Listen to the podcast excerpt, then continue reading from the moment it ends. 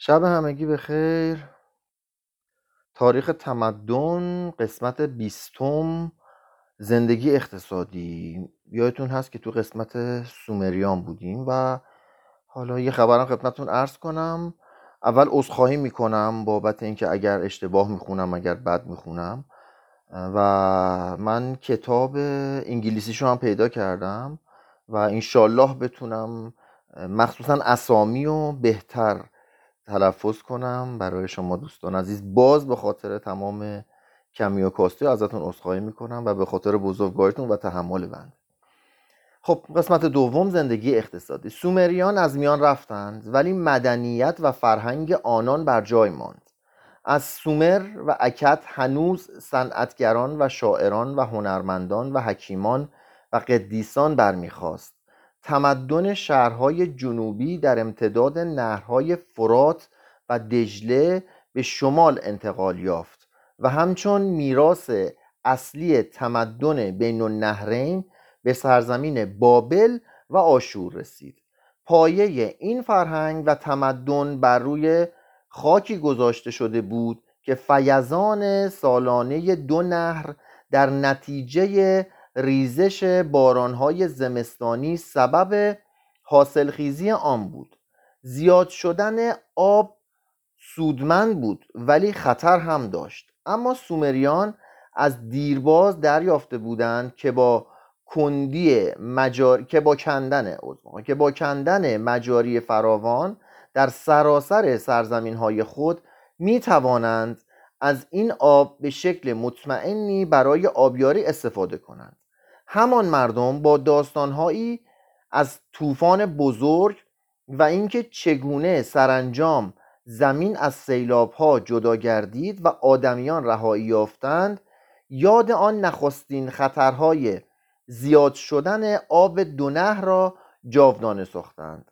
زمان منظم آبیاری که تاریخ آن به چهار هزار سال قبل از میلاد می‌رسد. ببینید داریم در مورد شش هزار سال گذشته صحبت می‌کنیم. بنابراین بیان می‌کنم که یادمون نره تو چه دنیایی هستیم. از بزرگترین کارهای تولیدی تمدن سومری به شمار می‌رود. شک نیست که این سازمان خود پایه آن مدنیت و فرهنگ بوده است. از زمین هایی که خوب آبیاری می‌شد ذرت، جو، گندم، خرما و سبزه های گوناگون و فراوان به دست می آمد. در زمانهای بسیار دور در این قسمت از جهان گاواهن روی کار آمد که وسیله که به وسیله آن با گاو زمین را شخ می کردن و تا چند سال پیش در آمریکا نیز دیده می‌شد که به آن لوله سوراخداری پیوسته بود که به وسیله آن دانه را بر زمین می افشاندند یعنی اونها تو همون زمان ابزاری داشتند که همون لحظه ای که شخ می‌زد دانه رو هم همون موقع میکاشت که الان هم داره میگه داریم. برای کوبیدن خرمن چرخهای بزرگ چوبی به کار می که دندانه هایی از سنگ چخماق داشت. و به این ترتیب در ضمن آنکه دانه جدا می‌شد کاه نیز برای علوفه چهارپایان به دست می آمد. این تمدن از جهات گوناگون بسیار ابتدایی بود سومریان پاره ای از موارد استعمال مس و قل را می دانستند و از مخلوط کردن آن دو با یکدیگر مفرق می ساختند و گاه به گاه نیز با آهن اسبابهای بزرگ درست می کردند با همه این احوال فلز در نزد آنان عنوان تجملی داشت و بسیار نادر بود. ابزار کار سومریان بیشتر با سنگ چخماق ساخته می‌شد و برخی از آنها از جمله داس درودگری را با گل رس می ساختند و چیزهای باریک مانند سوزن و درفش را با آج یا استخوان. پارچه بافی صناعت رایجی بود و کسانی که از طرف شاه معین می شدند بر آن نظارت می کردند درست همان گونه که اکنون هم صناعت های بزرگ زیر نظر دولت ها اداره می شود خانه های خود را با نی می ساختند و روی آن را با کاهگل می مالیدند و این کاهگل در آفتاب خشک می شد چنین خانه ها را در جایی که روزی سرزمین سومر بوده است همکنون به آسانی می‌توان دید. کلبه ها دری چوبین داشت که روی پاشنه ای سنگی میچرخید. کف اتاق معمولا گلی بود. سقف کلبه را با خم کردن و اتصال سرنیها به شکل قوسی می ساختند یا اینکه نیها را گلالود می کردند و روی تیرهای ارزی سقف می کشیدند گاو و گوسفند و بز و خوک در خانه ها با مردم به سر می بردند برای آب آشامیدنی از چاه استفاده می شد بیشتر کالاها از راه آب حمل و نقل می شد چون سنگ در سومر بسیار کمیاب بود آن را از راه خلیج فارس یا از قسمتهای شمالی دو نهر با قایق می آوردند و وسیله ترعه ها به بارانداز شهرهای کنار نهر می رساندند حمل و نقل از راه خشکی نیز در کار پیشرفت بود. هیئت اکتشافی دانشگاه آکسفورد به تازگی در کیش. قبلا هم خدمتتون عرض کردم این کیش اون کیش ما نیست. این کیش توی عراقه و با کیشی که ما الان توش هر صورت تجارت داریم و یه قسمت از خاک ماست فرق داره. خب یه لحظه اجازه بفرمایید.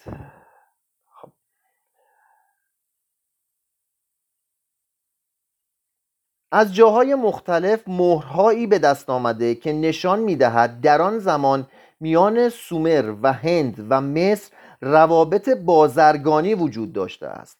در آن هنگام هنوز پول را نمی شناختند ولی به همین جهت بازرگانی معمولا به صورت مبادله جنس به جنس صورت می گرفت خب فقط این تیکش حالا گوش بدید این تیکه خیلی مهمه.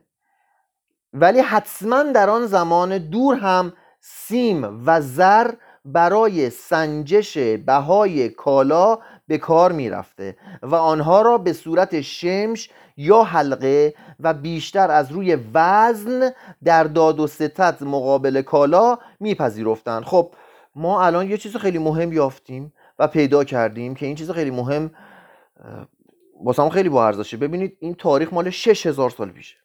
6000 سال پیش داره توضیح میده و میگه که در اون موقع پول نبوده.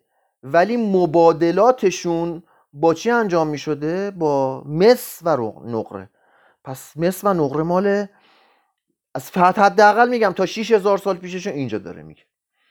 دوباره بگم در آن هنگام هنوز پول را نمیشناختن و به همین جهت بازرگانی معمولا به صورت مبادله جنس به جنس صورت می‌گرفت. ولی خب قبلا هم خوندیم. نمی‌شد حالا هر جنسی رو با هر جنسی عوض کرد. یکی یه جنسی داشت که خاص بود. هر کسی نمی‌خرید. یا هر کسی احتیاج نداشت عوض کنه. اونم یه جنس خاص داشت. حالا حساب بکن اگه می‌خواد جنسش با یه جنس دیگه عوض کنه باید میموند تا حالا یکی پیداشه که بتونه. ولی این وسط سیم و زر برای سنجش بهای کالاها به کار می‌رفته. پس و خودش هم گفته که بیشتر از روی وزن داد و ستد می شده پس از همون موقع عملا پول داشتن. پولشون طلا و مس بوده. بیشتر لوحه های گلی که به دست ما رسیده و بر آنها خط سومری نوشته شده اسناد بازرگانی است. این خود میرساند که فعالیت تجاری در آن زمان زیاد بوده است. در یکی از این لوحها از عبارتی که نماینده ناخرسندی و خستگی است از شهر و ناراحتی و سر و صدای آن سخن رفته است. از روی اسناد برمی آید که قراردادها را با نوشتن و گواهی لازم معکد می کردند حالا این تیکه رو گوش بدید. این تیکه خیلی آموزش به ما میده. اصلا اصلا معرکه است. یکی اون تیکه تلاش رو خیلی دوست داشتم و نقرش رو در 6000 سال پیش و یکی این تیکه شو آین وام گرفتن نیز در نزد آنها معمول بوده و کالا یا زر و سیم را به قرض می گرفته و در برابر آن سودی سالیانه از همان جنس بین 15 تا 33 درصد به وام دهنده می داده اند. حالا دقت کنید. ما می‌دونیم سود 15 الی 33 درصد یعنی اقتصاد نابود. دیگه اقتصاد خیلی نابوده که 15 تا 30 درصد سود بخواد بگیره. حالا ادامهش گوش بدید. تا اینجا شما می‌دونستیم ادامهش گوش بدیم یه مهر تاییدم از آقای ویلدورانس بگیریم. از آنجا که استقرار و آرامش هر جامعه با نرخ تنزیل در آن نسبت معکوس دارد. اینو می‌خونم دوباره. از آنجا که استقرار و آرامش هر جامعه با نرخ تنزیل در آن نسبت معکوس دارد. یعنی چی؟ یعنی اینکه آرامش و استقلال در یه جامعه با نرخ سود بانکی نسبت عکس داره. یعنی هرچی نرخ سود بانکی بره بالا آسایش و آرامش و استقرار و ثبات و امنیت و همه میاد پایین. اگر سود بانکی بیاد پایین امنیت و ثبات و آرامش و همه چی میره بالا. پس بدونید دیگه 15 تا 33 درصد وحشتناک بوده. الان هم میگه. می‌توان چنین حد زد که کسب و کار سومریان هم در آن زمان مانند کسب و کار ما از لحاظ سیاسی و اقتصادی وضعی آمیخته با نگرانی و عدم ثبات داشته است. پس وقتی که سودشون در سال 15 درصد باشه داره میگه وضعیت خوبی نداشتن و عدم ثبات بوده. پس این دیگه شاهد از 6000 سال پیش. از گورهای آن زمان طلا و نقره زیاد به دست آمده. این طلا و نقره تنها به صورت زینتالات نیست بلکه صورت ظرف و سلاح و اسباب تجمل و افزار کار هم دارد.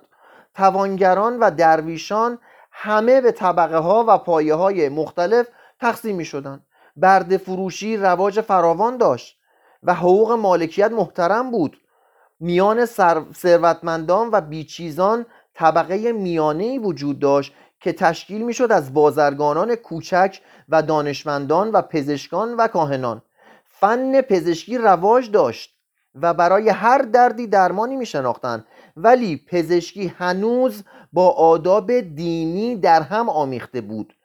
چنان تصور می که احساس مرض به واسطه وجود ارواح خبیسه است که به بدن بیمار داخل می شود و تا آن روح خبیس از بدن بیرون نرود بیمار شفا نخواهد یافت. تقویمی داشتند که نمی‌دانیم چگونه و در کجا ایجاد شده. بنابر آن سال به دوازده ماه قمری تقسیم می‌شد. خب پس سالشون دوازده ماه قمری بوده. ولی این نکته هم دقت کنید. پس از هر سه یا چهار سال یه ماه بر اون میافزودن پس سالشون دوازده ماه ولی قمری بوده. ولی هر سه چهار سال یه ماه بهش اضافه می‌کردن که در اصل سالشون شمسی باشه.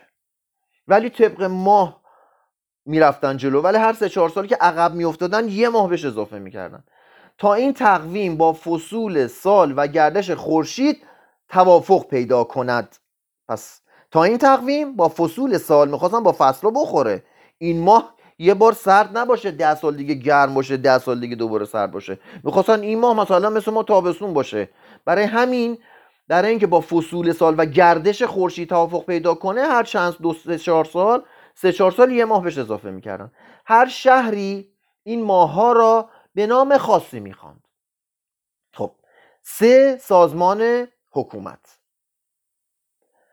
هر شهر تا آنجا که می‌توانست خود را برای نگاهداری استقلال خیش قیور و متعصب نشان می‌داد و برای خود شاه خاصی داشت و به نام پاتسی یا کاهنشاه. اینجا رو دقت کنید. کاهنشاه می‌گفتند از همین کلمه آشکار می شود که حکومت تا چه حد با دین پیوستگی داشته است. توی جلسات قبل در این مورد مفصل صحبت کردیم. دوستانی که گوش نکردن برن حتما گوش کنن دین و, بخ... دین و مخصوصا قسمت دین تا به این مسئله آگاه بشن و حتی در قسمت اقتصاد سیاست. در حدود 2800 قبل از میلاد با توسعه تجارت دیگر امکان آن نبود که این جدایی میان شهرها برقرار بماند. به همین جهت از مجموعه آنها امپراتوری هایی به وجود آمد و شخصیت نیرومندی توانست بر شاهان و کاهنشاهان مسلط شود و از این شهرها یک وحدت سیاسی و اقتصاد سیاسی و اقتصادی ایجاد کند. پادشاه بزرگ قدرت فراوان و مطلق داشت و اطراف او را محیطی از شدت عمل و ترس فرا گرفته بود. درست مانند حالتی که سلاطین مستبد اروپا مقارن دوره رستاخیز علم و هنر یا رونسانس داشتند. هر آن احتمال آن می‌رفت تا با همان وسایل که شاه تازه بر عریکه سلطنت نشسته کسی قصد جان او را کند و وی را به سرنوشت گذشتگان دچار سازد. یعنی دخلش بیاره. هر آن ممکن بود. شاه در قصر مستحکمی به سر می برد که بیش از دو در تنگ نداشت و از هر در بیش از یک نفر نمی توانست داخل شود. در چپ و راست در ورودی نهانگاههایی بود که پاسبانان مخفی شاه در آنها به سر می بردن و می توانستند وارد شوندگان را بازجویی کنند یا با خنجر جانشان را بگیرند یه نفر بیشتر از این در نمی‌تونسته بیاد بیرون. صد تا درم نداشته. یه نفر می اومده دو طرف درم. توی مخفیگاه های سربازای شاه بودن. اون یه نفر که میمده اگر می‌خواستن همونجا می‌زدن میکشتنش. یعنی به سختی می‌شده به شاه دسترسی پیدا کرد. حتی نمازخانه شاه نیز در کاخ او جای پنهان و پوشیده ای داشت. و شاه در آن وظایف دینی خود را انجام می‌داد و توضیح داد اون موقع دین و دولت اصلا بد جوری تو هم پیچیده بود. بنابراین اصلا گفتن کاهنشاه پس دیگه شاه قطعا باید نمازم می‌خوند یا اینکه ادای نماز خوندن رو در می آورد الان گوش بدید. بی آنکه کسی بتواند وی را ببیند یا اگر از انجام چنین تکالیفی سرباز زند متوجه شود. پس حتی 6000 سال پیش هم فهمیدیم تظاهر به دین وجود داشته. جدید نیست. شاه به انگام نبرد بر عرابه می نشست و در پیشا پیش لشکری مخلوط و در هم مسلح به تیر و کمان و سرنیزه حرکت می‌کرد جنگ را آشکارا برای به دست آوردن راه های بازرگانی یا دست زدن به کالاهای تجاری به راه می انداختند یعنی عملا می‌رفتند که قارت کنن قنیمت بگیرن و آشکارا بوده. یواشکی هم نبوده قایم هم نمی‌کردند. می‌گفتن آقا داریم میریم غارت کنیم. و هیچ دربند آن نبودند که این هدف را در زیر پرده از الفاظ فریبنده و رنگین بپوشانند. دوباره می‌خونم. عجب چیزی گفت. و هیچ دربند آن نبودند که این هدف را یعنی چی؟ یعنی قارت ملتو در زیر پرده از الفاظ فریبنده و رنگین بپوشانند یعنی نمی‌رفته قارت بعد بگی نه من قارت نمیرم. من میرم فلان کارو کنم بعد بره قارت منت سر کسی. حداقل اگه می‌رفته دزدی صادق بوده. و کسانی را که به دنبال کمال مطلوب هایی میگردند به آن گول بزنند. و کسانی که به دنبال کمال مطلوب هایی میگردند و به آن گول بزنند. خلاصه می‌رفته دوزی کسی هم گول نمی‌زده. مانیشتوسو شاه اکت با کمال سراحت اعلان کرد که برای دست یافتن به کانهای نقره و رسیدن به سنگ دایوریت به سرزمین ایلام حمله می کند تا پس از به دست آوردن این سنگ مجسمه هایی از خود بسازد به نام خیش و نام خیش را جاودان کند. دیگه راستشو گفته. و این تنها جنگی است که در آن سربازان برای منظورهای هنری به نبرد برخواستند میگه این تنها جنگ تو تاریخ که قضیه هنری بوده. حمله کردند برای اینکه مواد اولیه مجسمه ها رو که کار هنری بوده به تهیه کنند. ملت های مغلوب را علر رسم به عنوان برده میفروختند و اگر امیدی به سودی از فروختن ایشان نمی‌رفت آنها را در میدان جنگ سر میبریدند می‌تونستن بفروشن می‌گرفتن میبردن برده میفروختن. نمی‌شد همجا سرشو میبردن.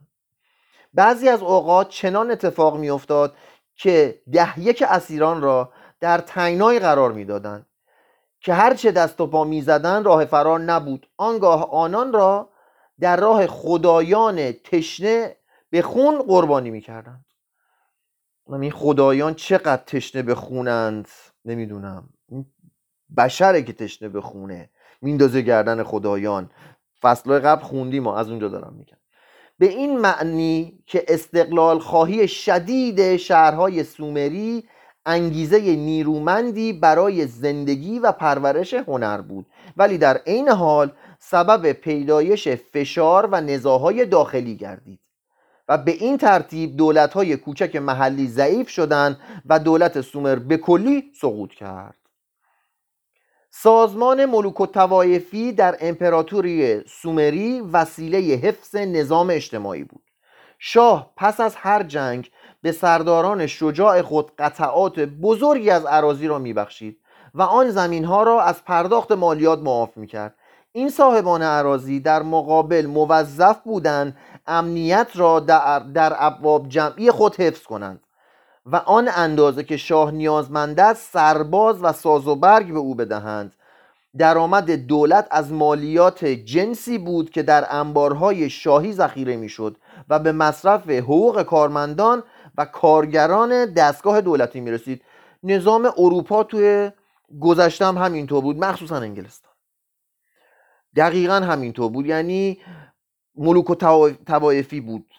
فعوداد زمینداران خیلی بزرگ بودن که اونجا بردهداری می‌کردن اونجا ملاک بودن سرباز داشتن ولی زیر نظر شاه بودن. شاه خودش خیلی شاید سرباز نداشت ولی اونا بودن که حالا برای اتحاد خودشون هم که شده اون شاه رو انتخاب می‌کردن و یا بهش احترام میذاشتن و خب شاه هم هواشون رو داشت و اونام هوای شاهو داشتن و وای به وقتی که هوای شاهو نداشتن اون وقتی که میکشیدنش پایین.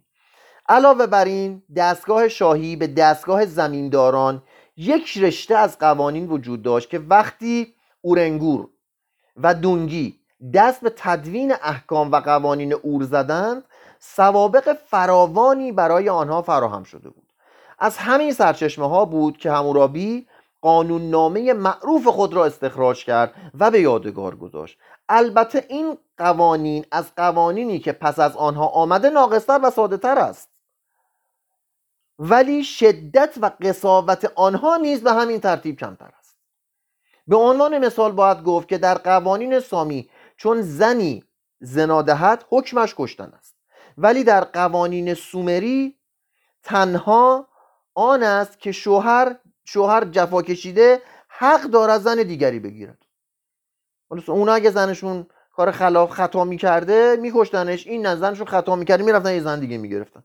گفتن حالا بمون هرس بخور یاد بگیری دیگه از این کارو نکنی. و پایگاه زن اول خود را از آن چه بود پایین تر می آوردند در قوانین سومری از روابط بازرگانی و ارتباطات جنسی سخن رفته.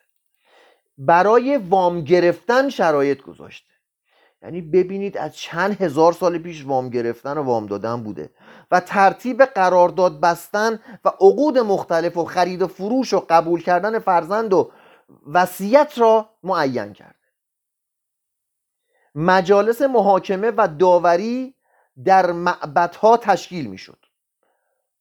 پس تو معبدها در اصل محاکمه انجام می‌شد و داوران معمولا کاهنان معابد بودند. خب قاضیا کاهنین بودند. ولی برای دادگاه های عالیتر قاضیان متخصص برگزیده می شدند بهترین چیزی که در قانون سومری مشاهده می شود آن است که کار به صورتی بوده که حتی المقدور مردم از مراجعه به محکمه خودداری کنند.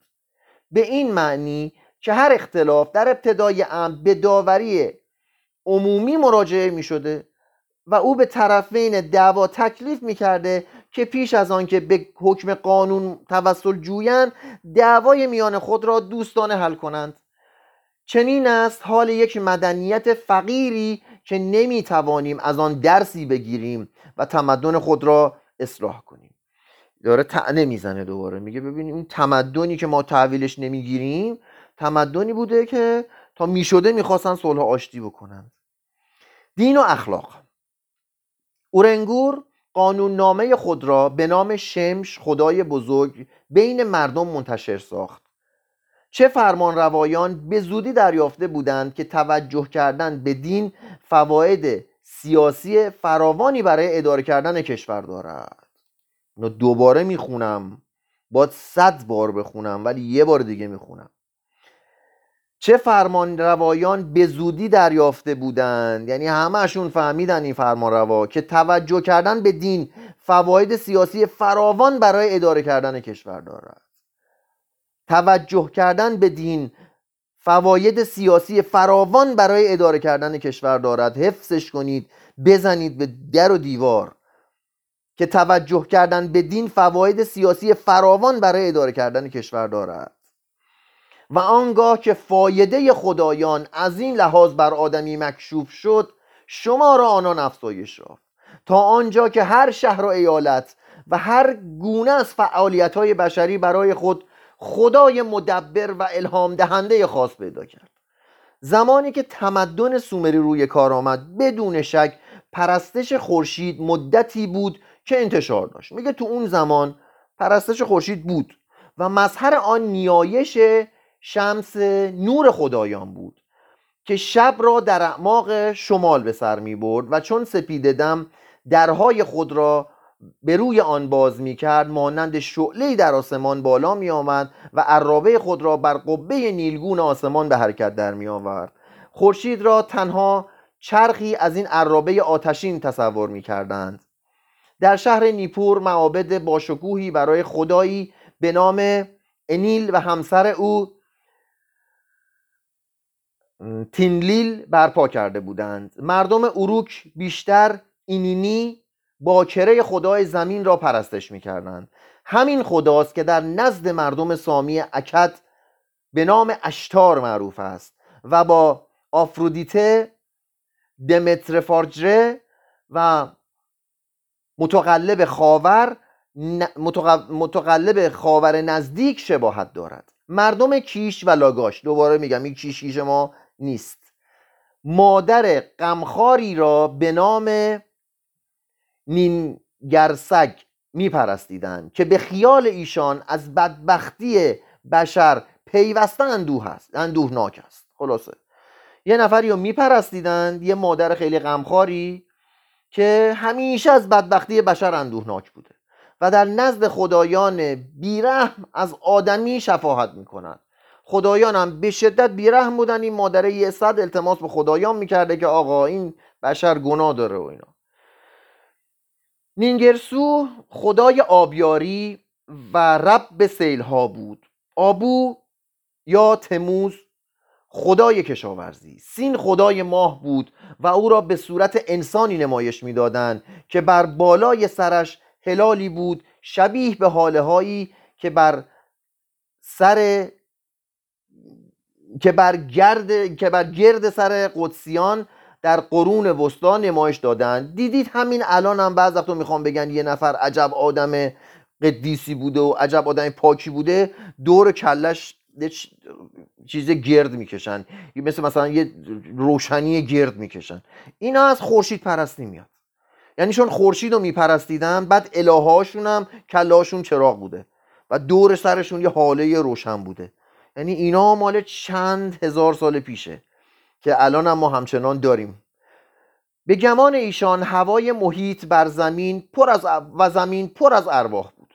بعضی ارواح طیبه که هر یک از آنها مخصوص نگهداری یکی از مردم است و بعضی از ارواح خبیسه و شیاطین که برای دور کردن ارواح طیبه میکوشند و در صدد آنند که بر جسم و روح مردم سومری تسلط پیدا کنند. بفرما اونا فرشته و شیطان داشتند.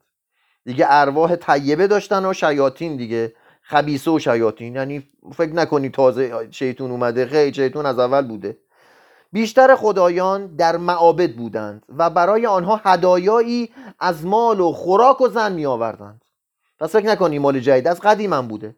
تمام خدایان با حامیانشون تو معابد بودن. براشون چیه؟ خداست دیگه. خداست ولی باید واسش هدیه ببری. مال ببری خوراک ببری زن ببری. همه اینا رو باید واسش برد. خدا هم هست در الواح گودعا فهرستی است که نشان می‌دهد خدایان چه چیزها را میپسندند و دوست دارند. که از آن جمله است. ببینیم خدایان چی دوست داشتند گاو نر بز گوسفند کبوتر جوجه مرغ مرغابی ماهی خرما انجیر خیار کره روغن نان دو آتیشه. عجب خدای خوش سلیقه ای بودند از این صورت می توان فهمید که توانگران آن زمان از بسیاری از انواع خوراکی بهره مند می شدند ظاهرا چنان به نظر می رسد که در آغاز کار خدایان گوشت آدمی را به همه چیز ترجیح می‌دادند. ولی چون اندیشه های اخلاقی در مردم رشد پیدا کرد خدایان نیز ناچار به گوشت جانوران راضی شدند. در این مورد قبلا صحبت کردیم. چون قبلا انسان خودش انسان می‌خورد برای خداش هم گوشت انسان نظم می‌کردن. بعد خب این خدایی که مثلا یه مجسمه بود نمی‌خورد که کاهنه می‌خورد. بعد یواش یواش انسان رو آورد به گوشت حیوانات. بعد از اینکه کشاورزی اومد و دامپروری اومد و حیوانات رو تربیت می‌کرد بعد یواش یواش گفتن خب باشه. خدایان گفتن انسان نمی‌خواد سر ببرید. همین حیوانات رو سر ببرید. بیارید خدا راضیه. بعد اگه یادتون باشه جلسات پیش خوندیم. این کاهنین میشستن این گوشتا رو میخوردن. آشغال پاشغالا رو میریختن. یه جا واسه خداه اونجا خاک می‌کردن.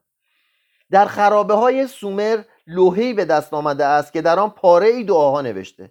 این دستور دینی عجیب در آنجا دیده می شود حالا نگاه کنید این دستور که در آنجا دیده می شود مال کیه؟ مال 6000 سال پیش حالا دیگاش کنید.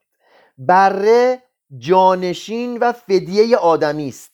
وی بره ای را به جای جان خود بخشیده است. یعنی چی؟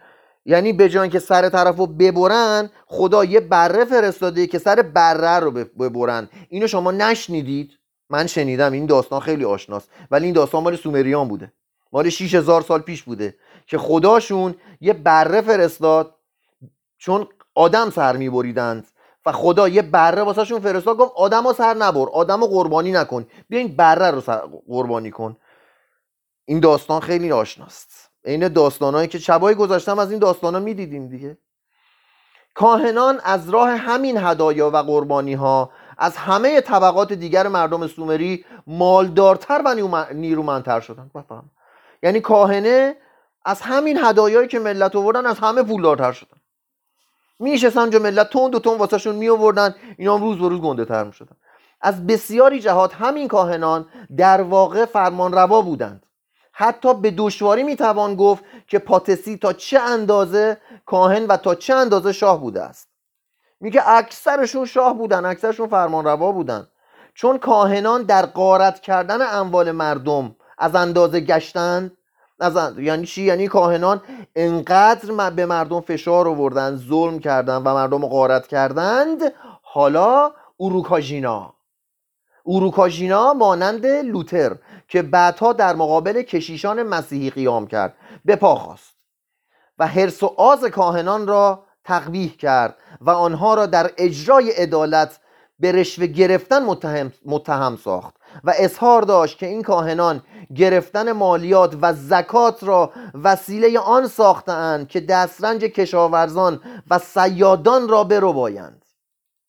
این داستان ها خیلی آشناست. کاهنان صاحبان دینن دیگه صاحبان خدان خدا مال اوناست. اونا از مردم مالیات می‌گرفتن زکات می‌گرفتن دسترنج مردم رو میرو بودن ازشون با همین راه. تا مدتی محاکم را از این گونه مأموران رشوهخوار و فاسد پاک کرد. دمش کرد کی؟ اوروکاژینا. و برای پرداخت عوارض و مالیات به معابد قوانین خاص تنظیم. و از غصب شدن اموال و املاک مردم جلوگیری کرد. ولی جهان پیر شد و رسوم آن به اندازه قدمت داشت که حالت قدسیت به خود گرفته بود.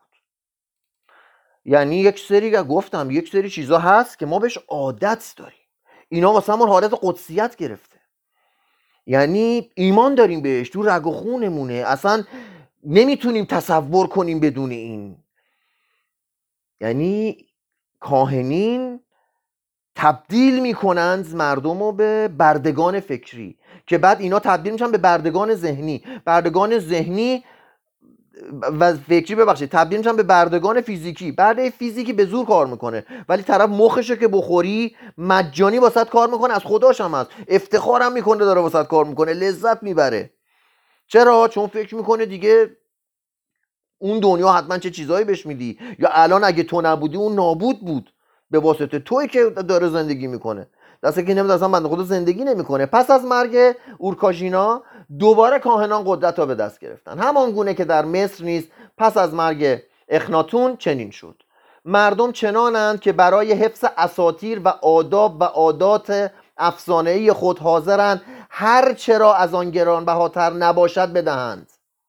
اینو بنویسید به دیوار خونهاتون مردم چنانند که برای حفظ اساتیر و آداب و عادات و افسانه خود حاضرن. افسانه خودشونه خودشون ساختن. هر آنچه که از آن گران بهاتر نباشد بدهند.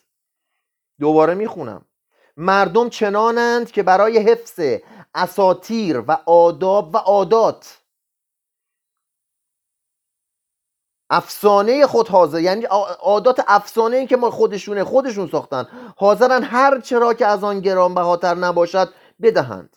اساتیر دینی حتی در آن روزگار دور در جان و خرد آدمی ریشه دوانیده بود. پس چی؟ دوباره می‌خونم. اساتیر دینی حتی در آن روزگار دور در جان و خرد آدمی ریشه دوانیده بود. تو خرد حتی. طرف باسواده برده ذهنیه. چون مردم سومری با مردگان خود خوراکی, های، خوراکی ها و افزارهای زندگی را در گور می نهادند می توان چنین فرض کرد که آن مردم به زندگی در سرای دیگر باور داشتند. ولی تصور آنها نسبت به جهان دیگر مانند تصور یونانیان بود. آن را جای تاریکی می دانستند که سایه ها و طیف های بدبختی در آن به سر می‌برند. پس اینا مثل یونانیان فکر می‌کردن دنیای بعدی دنیای خیلی بد و تاریک و هولناک و وحشت و همه مردگان بدون استثنا ناچار در آن فرود میآیند. همه هم میرن اونجا. اصلا بدون استثنا. خوب باشی بد باشی میره اونجا تو سیاهی و نابودی. سومریان می‌گفتن و یونانیا.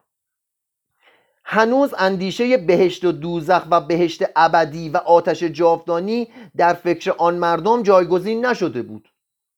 هنوز اون حالتی که الان آتیش جهنم میسوزونه خوب باشی میری بهشت اون زمانا نبوده. و دعا خواندن و قربانی کردن آنان به امید رسیدن به حیات ابدی نبود. دعا نمیخونده و قربانی کنه که حیات ابدی داشته باشه که بره بهشت دیگه تا ابد اونجا زندگی کنه. بلکه از آن جهت چنین می‌کرد که در زندگی دنیا به نعمتهای مادی دسترسی پیدا کند. پس دعا میخونده به کاهن خیرات می‌داده برای اینکه تو زندگی فعلیش همینجا نعمتهای مادی دستش بیاد. یعنی معامله. یکی از اساتیر و افسانه های متأخر نشان می‌دهد که چگونه اعا الهه حکمت به آپادا فیلسوف شهر اریدو. عالم بر علم بر این را آموخت. حالا ببینید علم بر این چی بوده. و تنها چیزی که از او مزایقه کرد سر زندگی جاودانی بود.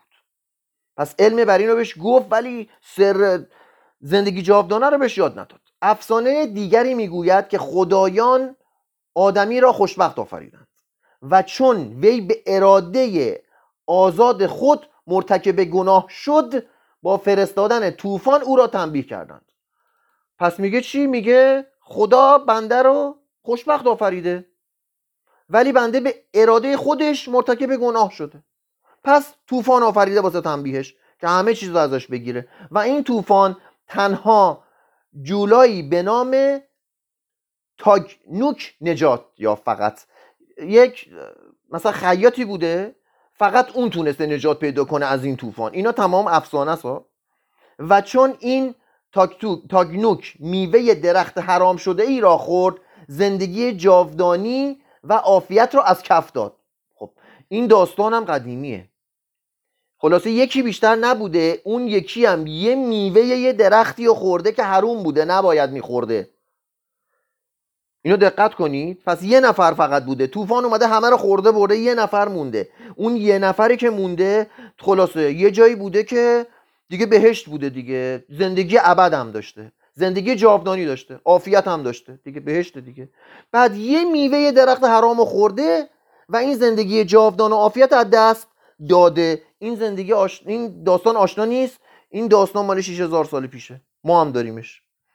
کاهنان کاهنان عهدهدار تعلیم و تربیت نیز بودند و با تعلیم داستانها و اساتیر دینی آنچه را می‌خواستند به مردم تعلیم می‌کردند. خب پس کاهنان درس هم می‌دادند و تسلط و فرمان روایی خیش را بر آنان محفوظ نگاه می داشتند در کنار بیشتر معابد مدرسه هایی بود که کاهنان در آنجا به پسران و دختران خط نویسی و حساب می آموختند اصول وطن پرستی و نیکوکاری را در روح آنان تقویت می کردند این تیکش خیلی خوبه اصلا همش خوبه.